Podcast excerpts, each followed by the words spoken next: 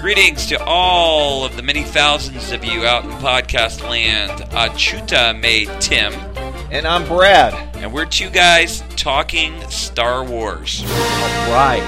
You can catch us here, obviously, but you can also catch us on StarWars.OriginOfWebIntelligence.com. That is our blog site, and we we sure hope you go there. That's you can give us any feedback and continue the conversation there.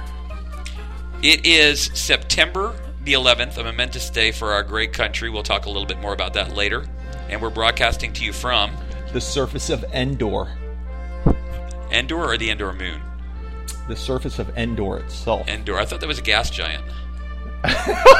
okay. Is it not a gas giant? Yeah. No, I think you're right. Okay, I mean, no, that's pretty good, except if we, Woo. we would be pretty flat right now if, if it were a gas giant. I don't know. I'm going to do a little research. Maybe we'd be talking as if we had just um, taken some helium. Okay. Or Okay. we could. That would be a gas giant thing to do.